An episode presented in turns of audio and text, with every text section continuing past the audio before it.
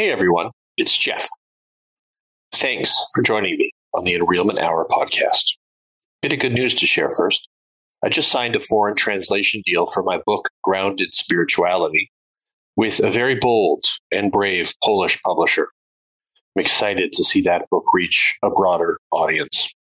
And I'm working hard on new pieces for my Enrealment newsletter, which you can find at substack.com and a new course that relates to the development of healthy boundaries, something that very few of us were ever taught in our home environments. I see this course as a natural follow up to the abandonment wound healing course that is always available for download on jeffbrown.co. An experience of early abandonment often leads in the direction of challenges with personal boundaries. We end up either rigidly boundaried or dramatically unboundaried, or both at various times. Today, I share a really interesting conversation about love and relationship with Arielle Ford. Arielle has just spent over four years writing her debut novel, The Love Thief. I have read it and found it engaging and realistic, and a book that most of us can relate to in one way or another. It's a story of love, betrayal, and unexpected mystical experiences with a juicy revenge subplot and a surprise ending and it's inspired by actual events. In our conversation, we talk about the book, and we also dive into Arielle's perspectives on love and relationship, both the ungrounded story that most of us were told, and the real kind of love that is grounded in reality and blossoms over time. But first, let me tell you a bit about her. Arielle Ford has been living and breathing books for more than 30 years. She's the book publicist who launched some of the world's top self help and spiritual authors in the 1990s, including Deepak Chopra, Wayne Dyer, Marianne Williamson, Neale Donald Walsch, Louise Hay, Don Miguel Ruiz, and the late Debbie Ford, her sister, as well as the Chicken Soup for the Soul series and many others. She'd been busy. In addition to PR and marketing books, she and her husband, Brian Hilliard, were also literary agents. She's the author of 11 nonfiction books, including The Hot Chocolate for the Mystical Soul series, Turn Your Mate into Your Soulmate, and Wabi Sabi Love, the ancient art of finding perfect love in imperfect relationships. The success of her book, The Soulmate's Secret, in 2009 resulted in a career change, leading Ford to become a celebrated love and relationship expert, speaker, and coach. She lives in California with her husband and soulmate, Brian Hilliard, and their feline friends. The Love Thief is her debut novel. Speaking of love, here's a little bit of Trevor Hall's wonderful song Arrows to set the stage for the enheartened conversation that follows. This journey's got me bleeding, a certain kind of feeling.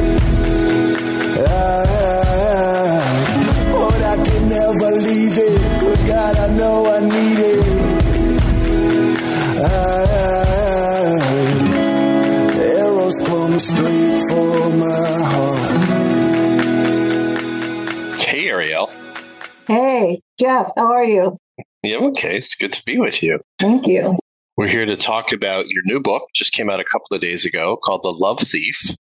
I had a chance to do I, I would call it a deep a deep browse on the book. And and what I liked about the book was its accessibility.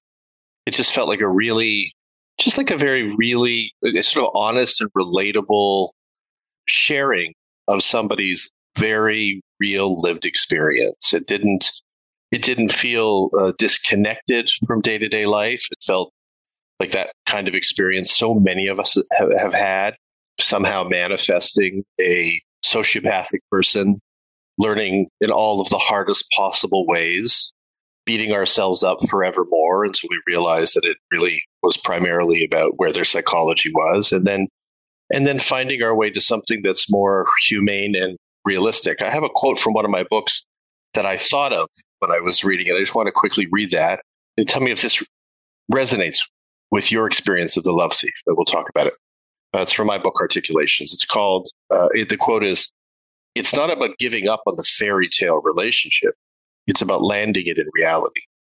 It's about giving the fairy feet It's about peeling away the prince's armor and loving the real being down below. It's about wiping off the princess's makeup and loving her divine humanness. It's about finding romance in the naked fires of daily life. When our masks and disguises fall away, real love can reveal itself. Forget fairy tales. The human tale is much more satisfying.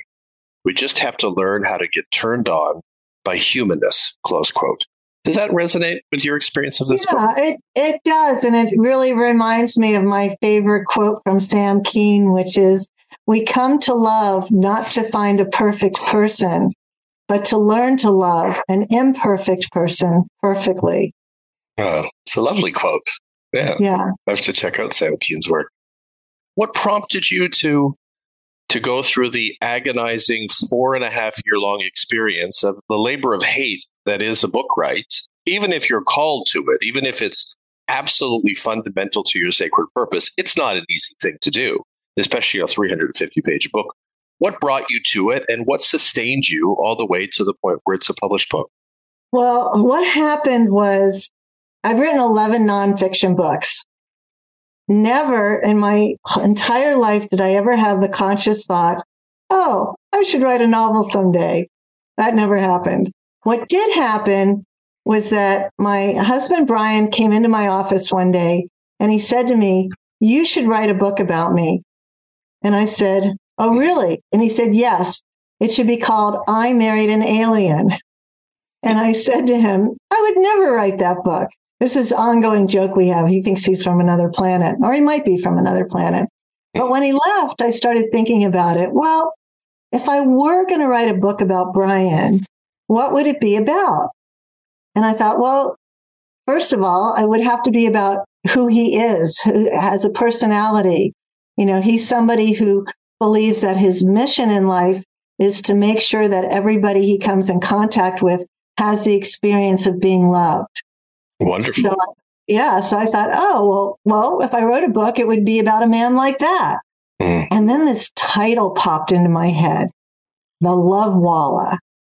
In India, a walla is somebody who's really good at what they do. They're your go to person. The chai walla, the auto rickshaw walla, the mm. ghee walla. And I fell in love with the title the love walla because you know, there are no love wallas per se in India, but oh my God, yes. I even got our, we have a vanity plate on our car. It's the love walla. So, and then I put the whole idea away. It's like, I'm not going to write a book about Brian. And then this line came to me, the first line of the book. My mother was right. Oh my God, that is a great opening line. And then the story of the book started to unfold in my head like a movie. I started to see it and I could see that it was taking place in Rishikesh, where I've been to several times, but never looking at it like I could write about it. And then as the movie was playing in my head, I kept pushing it away, going, no, get out of here. I don't, A, I don't want to write another book and I don't want to learn how to write a novel. I don't know how to write a novel. So I struggled with it because the, the, story was sort of inside of me, kicking and screaming to get out. I was like, no, no, no, get out of here. I don't want you. And then I got this email from um, masterclass.com and they were offering a new e-course with Dan Brown on how to write a thriller. And I love Dan Brown. And I thought, oh, this could be fun. I have the annual membership. I'll just sign up for the Dan Brown course. So I sign up for the Dan Brown course. And lesson number three is location as a character in the book. Mm, and he's nice. talking about Florence, Italy as a character in Da Vinci Code. And I'm watching all of this and it's, and then my mind's going crazy well, Rishikesh would be a character in my book. And, mm-hmm. you know, and I, my, the wheels are spinning. I'm like, no, no, go away. I'm not going to write this book. And then I saw that it didn't really want to go away. So I sat down and I said to God, I said, listen, God, I don't want to write this book, but if I'm supposed to write this book, then I need to manifest a business class ticket to India to go to Rishikesh to do some research, thinking I am off the hook. This is not going to happen. That's a $7,000 ticket five years ago. 48 hours later, I have the ticket in my hand. I manifested this ticket and I just went, okay, I'm going to Rishikesh. And I went to Rishikesh and everything I was seeing in my head, I was tripping over. mm-hmm. the bookstore, the bookstore owner, the arti ceremonies, the ashrams, the, the Hanuman monkey man tying red strings around my wrists, all of it was happening instantaneously. I would have a thought, oh, wouldn't it be lovely if I had such and such? And there'd be a knock on my door and somebody would be delivering something to, I mean, it was crazy. I came home and I started writing and I was petrified because I knew I was a very strong nonfiction writer. In fact, the last time I turned in a nonfiction book to my editor at Harper, he called me and said, this book is so done, so perfect. We're not going to change a word of it. Wonderful. basic line edit. There's nothing to change. It's so good. So I'm going into writing fiction, not knowing what I don't know about writing fiction, not knowing that it's ridiculously. The only thing I found out that's the same between writing fiction and nonfiction, the only thing that's the same is they both use words. Other than that, there's no correlation between the two. So that started the process and, and I was so resistant and so nervous. And, you know, I, I wrote like the first 30 pages and I sent it to an old friend who was a senior editor at Random House forever, thinking, okay, he's going to be nice, but basically tell me, you know, get, get back in your lane. Well, he wrote me this thing that basically said, girl, you can write, keep going. And I sent it to a few more people who basically said, this is so good. I can't wait to see the movie. And you're going to buy, you know, an apartment in Paris. I turned into this really needy person. I needed feedback all the time from people who, who would encourage me to keep going because I knew what I, I didn't know how much I didn't know. I just knew I didn't know what I was doing. Mm-hmm. You know, and in retrospect, it's a good thing I didn't know because I wouldn't have attempted it. It was the hardest thing I've ever done. Uh, I'm not a patient person. I'm not a perfectionist. I live in the land of good enough. And in writing a novel, good enough is not good enough. Right. So I had freelance editors. I had professional friends. I had book doctors. I, and, and I don't take feedback well, you know, and there were so many times I wanted to quit, but I didn't feel like I had a choice. I really felt like somewhere in some dimension, I had said yes to doing this. And thank God it's over and it's done and I'm happy with how it turned out, but it was, it was tough. And what do you, I mean, if you come into contact with the calling to write this book on a deeper sort of soulful level, what's in it for you? And, and what do you imagine or hope would be in it for the, for the reader themselves? What is I can see now is in it for the reader was that I had a lot of early readers, and so many of them called me and said, they whispered to me, Oh my God, you wrote this book for me. You just told my story. I was like, Oh my God, I didn't even know that was a story of yours. you know, I didn't know. And I started to see that almost every woman I know has been through this experience of being involved with a toxic narcissist slash sociopath where they had their hearts broken, their dreams crushed, their money stolen, and they, they were just a basket case when it was all over. So for the readers, what I could see was that it's a path to solace and healing and transformation and optimism that love can come again, that, you know, like the lotus grows in the mud, that the worst experience of your life can and will transform into a life you could have never imagined because that's the arc of the story. What I discovered for myself after I finished writing the book, because as I was writing it, Holly, my protagonist, in my mind was a combination of three women I know who've been through this experience. So none of it is 100% true. I just used all the emotions I witnessed them go through the hate, the anger, the rage, the depth of grief and the betrayal. And I was able to capture all that emotion because I'd been on the other end of the phone for so much of it. It wasn't until months after I finished writing that I realized I had written the book for me, that I had buried a memory of a mm. relationship I had when I was 30 years old. I had totally forgotten it. Uh, you know, I've been married 25 years now. I thought I was totally over it, which I believe that I am totally over it, but I'd never processed it you know, and even as that memory surfaced, oh my God, on some level, this is my story. I was shocked at the amount of shame that I felt that I had bypassed all the red flags, that I had fell for all the bullshit, that I had been charmed by the charismatic, super smart, charming man who told me and whispered in my ear everything I wanted to hear as he lied to me over and over and over again. So then I had to process this thing that happened 40 years ago. There's so many levels on how or why this book came. I almost feel like the woman who channeled Course in Miracles, right? It's like, like I felt like it was given to me. And, and I somehow had signed up and said, yes, I will be the scribe to this. And I feel blessed to have been chosen.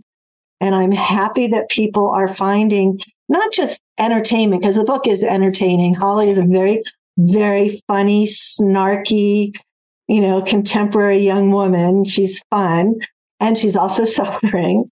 And I'm glad people are finding some wisdom and some healing in it. Wonderful. Wonderful. Looking back on your, and you've just adverted to it, but looking back on your own lived experience with respect to this thing called love. I mean, what, and having witnessed many others go through their challenges with the conditioned notions of love, then ultimately the question of what is love in fact, right. and then and then what is love that starts in one place and be, moves to another place, and what is that journey? You know, if you were talking to you at a 20 as a 21 year old and you were actually willing to listen what would you tell yourself about this thing called love what have you learned from your experience with Brian and from all of your experiences. And um, yes, well, I think one of the things you and I have in common is that we are we're Jewish. Students. We're Jewish and we're committed students of love, right? And so, you know, like most of the people of my generation, we were raised on the Disney version of love. Someday my prince will come on a white horse and we're going to fall in love and we're going to live happily ever after and we're going to have these champagne bubbles flowing through our veins and everything's peachy. And I believed at that time that love is a feeling. And what I've now learned is that love is a behavior and it's a choice and it's a decision and it's an action and it's a way of being. And there are some lovely feelings that come and go, but love is not a feeling the state of being in love, mm-hmm. which I like to call the socially acceptable form of insanity, is actually nature's greatest drug high. It's just a trick. It's nature's trick to get us to procreate, but it has absolutely nothing to do with what love is. There is no love in the being in love state. It is just a really fun, at times enjoyable state of being with a stranger. I mean, it happens at the beginning of a relationship. You don't know this person. And so had I talked to me at 21 to hear this download, I wouldn't have listened. Mm-hmm. It's not what I wanted to hear. I want to be swept away. I want to have butterflies in my stomach. I don't want to hear how much work it is to actually st- sustain a relationship. You know, I don't want to hear that. And, and I couldn't have heard it you know, but now in retrospect, I have so much, I don't know what the word is, but I'm just happy that I know it now, that I have this understanding that I can love Brian. I can love my soulmate love, life partner. I can be committed and devoted to him. And there are moments when I want to kill him and that's okay. And that's totally normal. And it doesn't mean that I don't love him you know, because in the English language, we have this one word love. You know, what is it? Mm. Swedish have 118 words for snow and we have one word for love, you know, and then we just run around saying, well, you know, I still love you, but I'm not in love with you anymore. Therefore, we shouldn't be together. And we think mm. the grass is greener somewhere else. The ass is always greener on the other side, isn't it? Yes, right. you know, and and so it's I was able to through the character Deepak in the book, who becomes Holly's love walla, her teacher, her guide, her mentor, her friend, you know, I was able to channel the two decades of study about love through Deepak's voice using Brian's personality as the vehicle, his mm-hmm. love and mm-hmm. compassion and empathy and patience, mm. to be able to be with this young woman who is so upside down and really so immature emotionally on so many levels, mm. but in enough pain that she wants to learn and heal. So the character Deepak, you know, people say, Oh, you worked with Deepak Chopra forever. Is it Deepak? And it's like, in India, the name Deepak is as common as John or Steve or Bill. Mm-hmm. So did I name the character after him? Yes. Is the wisdom out of his mouth pure Deepak? It's so many different people. It's all the best of what I've learned. You know, there's there's a lot of Neale Donald Walsch, there's Gay Hendricks, there's Marianne Williamson, there's just everybody who taught me something about love comes out of the Love Walla's mouth. What about your mother? Is your mother part of the Love Walla's teachings? Only that the opening line is my mother was right because my mother was always right, especially when it came to men. And there were some men in particular that I was thinking about that she knew that she would have forewarned Holly on. So um, I would say what I learned from my mother is that that it's never too late to have a great relationship. She and my father married very young. They hated each other. They had a terrible marriage. They divorced when I was 16. But then when I was 20, my mother met and married the love of her life. And through a bunch of crazy circumstances, I lived with them for two years, even though I was already 30. It was, but it was the best thing that could have happened to me because I got to witness what a soulmate life partnership looks like. What two people who are devoted to each other and how they interact and how they care for each other. So it wiped out all the early negative training I got and set me up to have somebody like my stepfather in my life because if there were ever two peas in a pod, it's my Brian and my stepfather Doc. You know, very similar personalities, very menschy guys. When you first met Brian, I mean, are you comfortable talking about sure. your connection? Yeah. So when you first met Brian, were you a little bit like Holly, like still hoping for a connection with a man who wasn't as wonderful, lovely, attuned, and connected as Brian? No, I had a very long soulmate wish list that really had specified the heart traits and qualities I was looking for. I was way past my bad boy phase, you know, and I, I knew what was important to me. I mean, there were things on my list like I wanted to have a great mother in law. I wanted to be a man who loved his mother and respected women and who would be a good mother in law to me. And I got that. Totally. My mother in law was a living Buddha. I was, you know, 43 when we met and 44 when we married. So uh, I, I was over the bad boy phase. Got it. Got it. And has his view of love changed, do you think, as a result of the relationship with you? You know, you'd probably have to ask him that. I don't know if it's changed. I mean, he he had a very short starter marriage when he was way young. And from what I've observed, he got really clear on who, what kind of man he wants to be in relationship and how he wants to show up and how important devotion is. He's always talking about devotion, you know, and he's somebody you can totally count on. He'll take a bullet for me. I, you know, I have no, he's a, in attachment theory, we'd call him a very secure, secure type. Wow hard to find. You know, and I didn't even know I was looking for that. That that was sort of a bonus thing I got that wasn't on my list because I didn't know attachment theory at that time. It just sounds like a really solid bhakti. Yeah. Yeah. And in the Enneagram, he's a two. What is a two? Oh, that's somebody who's a lover, a giver, you know, who's always there helping other people. Wonderful. Wonderful. Yeah. Is there a sequel Do you see a sequel for this book? I mean, is there? Well, I mean, if this book really, if this book really moves out into the well, world, which it might. Here's what happened. When I first wrote the book, the book ends with Holly in the river having a Santosha experience. Mm. I wanted the book to end not with your typical happy ending, but with mm-hmm. Holly finding wholeness. So the book mm-hmm. ended there, the first draft of it. And then we went into lockdown. And then COVID came. Now, first we were only going to be in lockdown for two weeks. It wasn't a big deal, right? We didn't know. It just yeah. the just two weeks moved. Yeah. So once we were deep into COVID and we weren't going anywhere, and COVID, you know, like people are dying left and right. COVID could really kill you. I started thinking, I knew what the sequel to the f- first version of the book was going to be.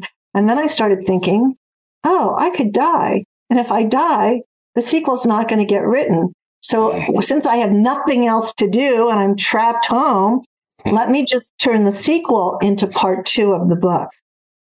So I don't really have a sequel per se because that's why it's so long. It's 105,000 words. However, the title for whatever book is coming next has already come to me, but I haven't seen the movie yet. So I don't know 100% what it's about or if it's going to happen or not. But yeah, um, yeah. So there's for this, for The Love Thief, right now in this moment, I don't have a sequel. There's another fictional book waiting to get birthed inside of you. Yes. Yes, and it needs to it needs to calm down. I got to get this one out into the world. You know, it's like I, I am still uh, recovering from the birth pains of this. I often think that you know the the conditioning, the prince and princess condition, that whole piece. I mean, it's just just so ridiculously delusional. As we get older, we realize just how preposterous it is. You know, we're going to find someone who's not human, right. and we're going to be transported to some transhuman states together, and we're going to linger there forever. It's reminds me almost like very much of the spiritual bypass community. It's the same kind of idea, the same kind of a notion. And but I wonder, like, what is it? You know, and, and and I look back on sort of my dating history, and I was a real adventurer. I really wanted to encounter different types of people so I could encounter different parts of myself. I really saw that the relational field was about me too. It was about my trying to figure out who I was in relation to something and to excavate parts of myself that I couldn't uh, access on my own in many ways. And it feels to me as though there are some people, independent of conditioning, just as a, a function of how they move through the world, who really do live more superficially in relation to notions of connection and intimacy. But they don't go very deep with their own process. They, just, as a result, don't go very deep with anyone else's process. Then there are others that I remember and parts of me at times that really, really, really wanting to have a much more substantial, meaningful, not superficial, not economically oriented experience um, from the beginning. Just we're just absolutely bored by these notions and we're looking for something substantive on a deeper level. And I feel as though the more superficial crowd, as I encounter many of them in my life now as they've gotten older, They've either stayed really stuck there and nothing ever really happens on a connection level in any real way, or life forces them to drop down into their bodies and back into reality. Their standards change, their requirements change, their needs change, and they begin to realize that love is, and I think your book captures it, captures this, sort of a glorious opportunity to get in touch with who you really are and what it really means to relate to another human being. Has that been your experience too with people you've known yeah, for the well, course I mean, of your life? Like in, in our relationship, Brian's the one who likes to go deep dish. You know, he doesn't want to have small talk. He only wants to have big talk, you know, and I'm much more superficial on a lot of levels. You know, I can go deep when I need to, but I don't want to stay there long. I don't want to be in the deep end of the pool for too long. In fact, you know, I want to go out and run around and be social and have fun. You know, so we really balance each other out there, you know, and there are people that he can go much deeper with. Like I share him with all my friends in that way, male and female. You know, they want to go deep into the consciousness conversation, go for it. I mm-hmm. want to talk about what happened on the last episode of Manifest I just watched. You know, is that the is that the airplane show? Yes, it's okay. really good. I'm totally like, into it. It's if you like the Twilight Zone, you'll like Manifest. um, but but yeah, it is. I think Alison Armstrong, who's a relationship expert I really admire, Alison has this great line where she said, you know, women are often too busy looking for the hairy version of themselves. you know, they want somebody who likes what they like, wants to do what they want to do, and there's no polarity there, you know, and I'm kind of like, you know, I like the fact that I can be with somebody that, yes, there's a certain amount of things that we are in alignment with and we like to do together. And then there are other things we're just miles apart and we give each other the space to, you know, be who we want to be and enjoy what we want to enjoy instead of making anybody right or wrong. And I think that's sort of the hard part that that people have about relationship. They they have this rigid idea. Well, if you're my soulmate, then you're going to intuitively know what I need and give me what I need. And just like, not, just like mommy and daddy never did. Absolutely. Right. Yeah. You know, and, and I think, you know, one of the gifts I had in this world was getting to interview Harville Hendrix a bunch of times when I had my Art of Love series. And I just love his whole concept where he talks about that the purpose of a, a soulmate marriage and the purpose of taking sacred vows is to put yourself in this safe container where all your childhood wounds come up for healing. You know, so yes, it will be painful and it won't be pretty, but it will be safe. Right. That you, they, you trust your partner and they trust you and, and it can get ugly and messy and nobody's going to walk out the door. Mm-hmm. You know, and that's the part, you know, when you're looking for happily ever after, nobody wants to walk through that fire. And so this, it's interesting. You brought up, I just did a session recently with somebody who had this particular struggle of wanting to connect deeper, wanting to talk more deeply about consciousness, wanting to focus on authentic relating ways of being with a partner who depends how you looked at it, um, was frivolous or was just quite satisfied, just enjoying life as it was without having to think into the deeper meaning of anything. And it could have been just because they were already there or because they were completely avoidant. So, how have you two, in a very real way, I'm interested, been able to accept this really what could be a tension uh, or, or a point of balance? It isn't. I mean, I I appreciate that he's interested in those deeper conversations. He knows that I have limited uh, limited interest in those things, so I'll engage with him to a certain degree. But I'm one of these people. Like, there's people who who really want to understand stuff. Like, you tell them, okay, HeartMath has this research on the science of heart coherence. Right, right, right. This is how it works, and here are the studies. I get on my inner balance app twice a day. I know how to work it. I'm happy that it works. I don't care to understand the science. I don't Got need it. to understand why being in heart coherence is good for me. All I know is that it reduces stress, makes me feel better, lowers my blood pressure. It's easy to do, and I know how to work the app. It's just this balance that we have. Like I said, I live in the world, I'm very good with good enough. Werner Erhard had this great line I heard years ago where he said, Understanding is the booby prize. And for me, that is so true. Now, I could understand all the reasons why I chose never to have children. You know, I was the oldest of three before I was three years old. You know, my parents had no attention for me. All the, I could give you all these stories. Understanding that doesn't really change anything. Understanding why you behave the way you behave for the most part doesn't change for most people. Maybe some cognitive therapy will help and change some stuff. But for the most part, understanding doesn't really make things better. So I don't have this deep need to understand. I just want if if you say to me, you know, have you tried this? It really worked for me. And I try it and it works for me. I'm happy. I don't need to go to a, you know, two week Joe Dispenza meditate 17 hours a day thing oh, to understand my pineal gland about why I need to be meditating at four in the morning. Okay. Let's stay with this for a bit what you're saying to me, the way I interpret it, is that excessive analysis perpetuates emotional paralysis. It, it doesn't change anything. Understanding, sense making might be helpful, but in terms of transforming behavior, uh, that intellectual understanding isn't enough. But let's say you're, I'm Brian, and you're Arielle, and we're in a relationship, and let's say Brian has an abandonment on a very, very deep level, like a real in his body. It's somatic, feels when he feels abandoned, he's triggered, he's uh, uncomfortable, he can't sleep at night, whatever it is. I agree with you that sort of languaging it or articulating it or explaining where it comes from might be somewhat helpful, but it doesn't change it in the dynamic itself. Let's say there's something about your way of being that keeps igniting his abandonment wound. Oh, we, we do. We have it only it's not abandonment. He's a youngest child. His thing, he wants to be listened to and heard. I'm an oldest child. I'm the world's worst listener.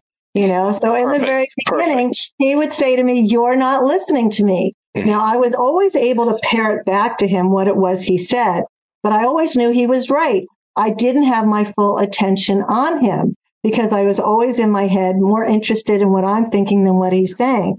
So in the process of being a student of love and studying who's that fabulous guy from the University of Washington. Oh, anyway, he's another one of these genius guys. I began to understand what I wasn't bringing to the table by appearing not to be listening and how I needed to physically face him and put down all my devices and pay attention and engage. Like I am now trained to listen in a way that is meaningful for both of us, you know, because I'm not triggering him. I'm getting to hear him. And when I sometimes when it's kind of like, okay, I got to go do something, it's like, we got to put a pin in this. I need to go do such and such. I'll be back in an hour. Finish it. But those are communication skills that have taken years to develop because we were both committed to not triggering each other. You know, right, like right. he grew up in a pretty well to do family. And as the youngest child, he was also, I'm not going to use the word spoiled because he isn't spoiled, but he always had more than enough. Hmm. I grew up in a relatively poor family and being Jewish, have, you know, 5,000 years of DNA that there's never enough, you're going to starve. So I have all this poverty consciousness. We had to work through all of that because he had never met anybody with me who came home from school and the car was repossessed and the water was turned off and had fears of not having enough. Right. And I had never been with somebody who only had designer clothes in their closet because their mother had taught them you only buy the best. Whereas, you know, we went to Goodwill to get clothes. So there were, you know, boundaries and, and things to learn and understand. Ultimately, he taught me to appreciate high valued items that are well made. And I taught him how to shop sales at Saks. Some version of schmutzes. So, so you're not, so this is, yeah, this is an important distinction. You're not saying in your experience that, you know, you just say, well, I am who I am, you are, you are accepted, you don't accept it. You're talking about a, a version of conscious relationship where you are owning who you are and they are owning who they are but where there's room to grow in your experience of the who you are so that you can deepen and sustain a healthier love connection. Yeah, and one of the one of the ways we do this, I wrote a book years ago called Wabi Sabi Love: Finding Perfection in Imperfect Relationships. And we created this thing that we do with each other. I'll just give you one example. One one day, I, I early in our marriage, I had my hand on my hip and I was going like this. I don't know what I was ragging on him about something. I caught myself and I stopped and I was kind of embarrassed that I was behaving so badly. And I said to him, I said, uh, the next time I do this, and unfortunately there will be a next time, could you just kindly, gently, sweetly say to me, when did Sheila enter the room? Now, Sheila was my mother's name, and my mother, fabulous woman, loved her to death, but could be very bossy and overbearing, as can I. And Brian totally got it. And he said, yes. And the next time I'm too patronizing, you can call me Wayne. That was his dad's name. Oh, interesting. And so in an instant, we went from potential World War III to whenever I was getting like this, he would laugh at me and he would say, Oh, I see Sheila's here. Or he'd be up on his soapbox and I was like, Oh, geez, when did Wayne enter the room? And it would just dissipate with humor. Mm. as opposed to allowing and, ourselves and wisdom and wisdom. Yeah. I mean, and there's wisdom too. That's yeah, yeah, that's beautiful. It's beautiful. So what's what now with the Love Thief? What's what are the next stages with the Love Thief? Uh, I mean, well, is there a, is, is there a script on the go or something like that?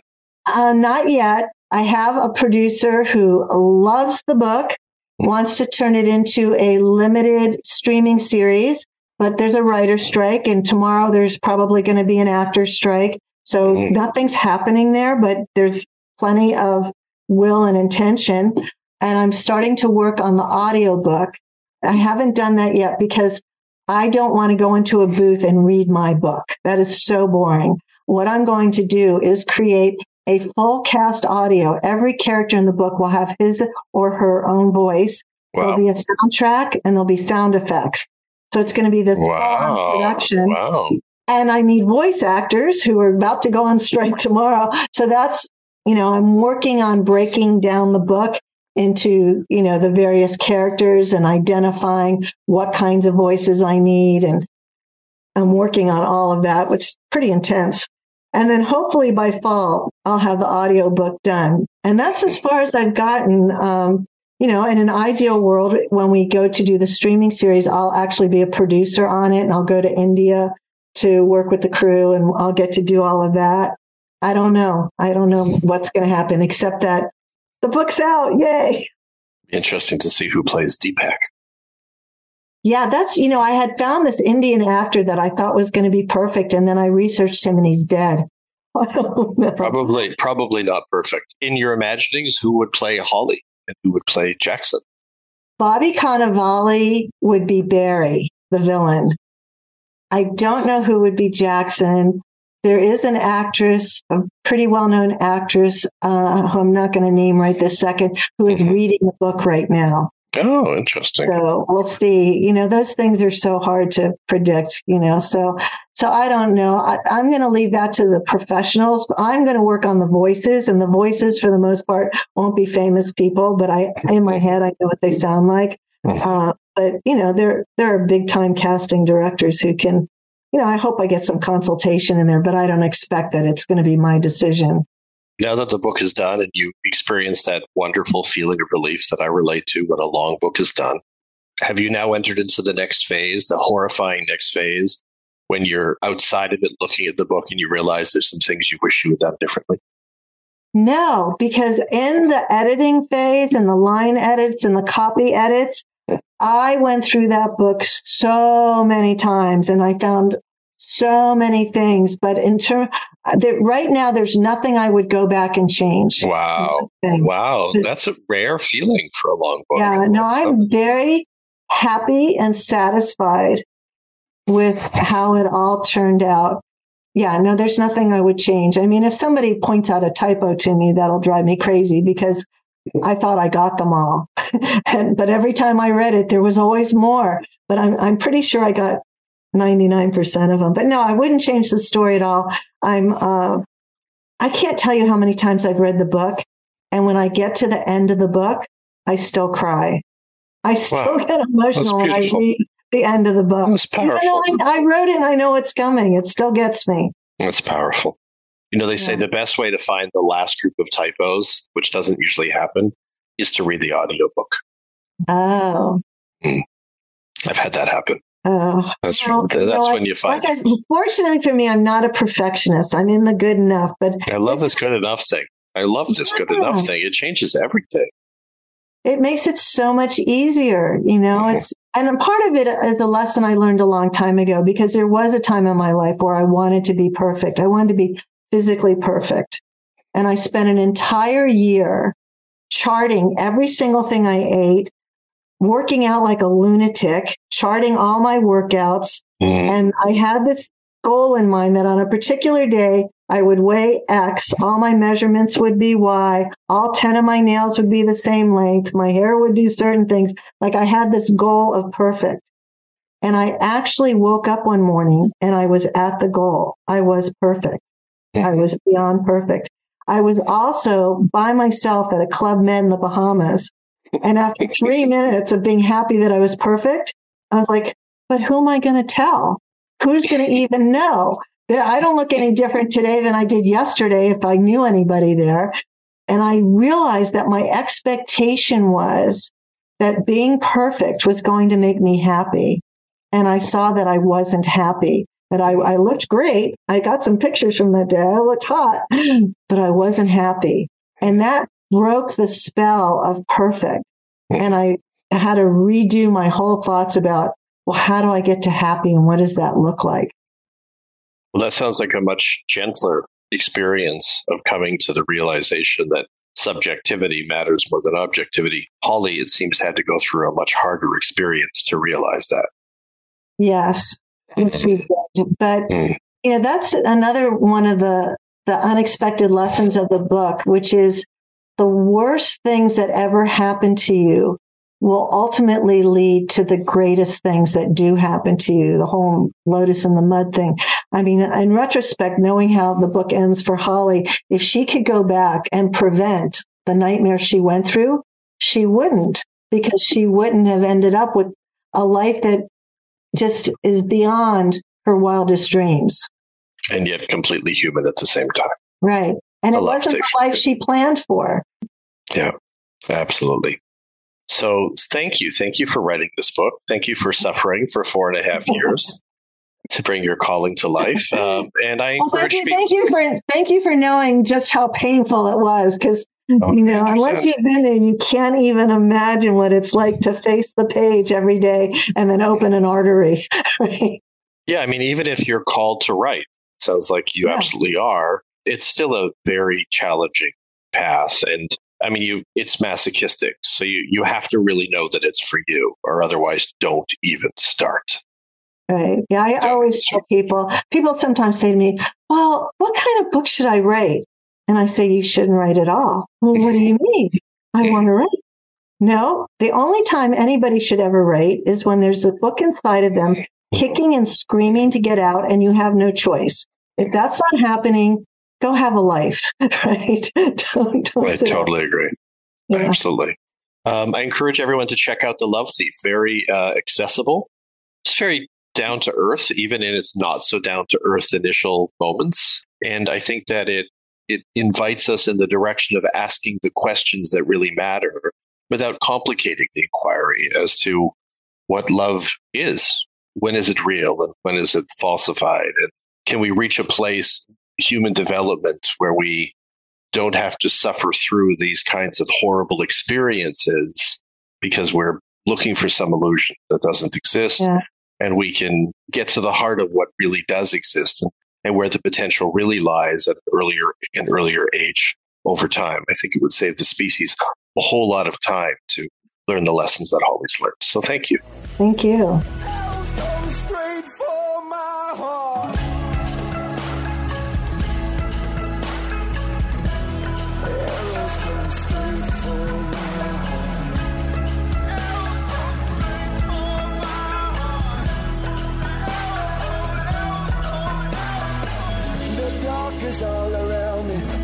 So glad it found me. Yeah. Over the moon and through stars, arrows come straight